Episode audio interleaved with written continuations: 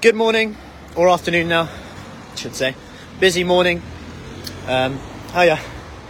In Marlborough, then Devizes, um, one to ones, ballet, could go on.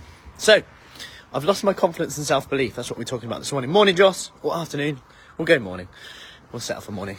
So, I want to talk about this. If you read my blog this morning as well, bags falling down.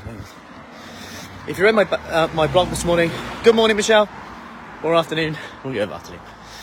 Um, I spoke about something that comes up. You know, I I speak to lots of people who are interested in doing what we do every single day, and one of the most common things is that people say that they've lost their self confidence and self belief, and it's quite actually quite actually sad actually when I speak to people and they say this, a bit very common. And I think it's important to know that it's not just you if you do feel like that. Whether it's people say that, you know, I used to go to a gym, I used to feel comfortable doing X, Y, and Z, I just don't have the motivation anymore. And it's it's really when we go into it, it almost feels a bit like what what can I do about it? Like almost feels like is am I just gonna settle for where I am right now, what I'm doing right now? Is there anything to do? I'm not sure I'll even do it, Matt.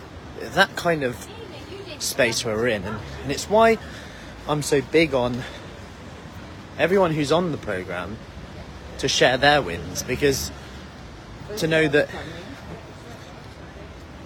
and like Tracy said in her video, if I can do it, you can do it. And I'll be sharing a few more this week, including Michelle and Joss.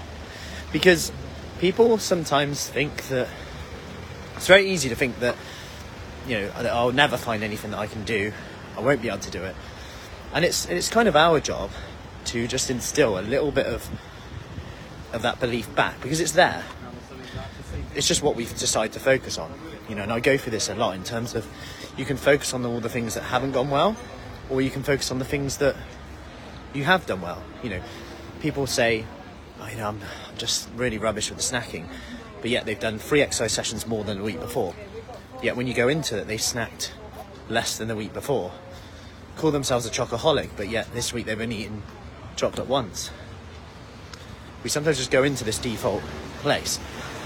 But my message today is just quite simple. It's a some of the ladies this morning in Devizes, and they said, you know, a lot of people talk about community and stuff like that, but I've never seen the way it is here in what we do. And as we sat there having a coffee, um, in terms of how everyone motivates each other, how everyone supports each other, how you can just put a post out and someone will reply, even if you want to do it anonymously. The Q and A's and the questions, the sessions, the workouts, the ladies. And yeah, just a quick one to finish off today is not to let not to let anyone else's lack of imagination or lack of belief in you impact your own self-confidence and belief. Think of the things that wouldn't have been done in the world. Think of the things that wouldn't have even been done by you if you wouldn't have actually just gone and done it anyway. And sometimes sometimes it's just good to just do something and not even share it because remember when sometimes when you get advice from other people about something like that, it's often because it's based on what they're not doing or based on what they failed on before.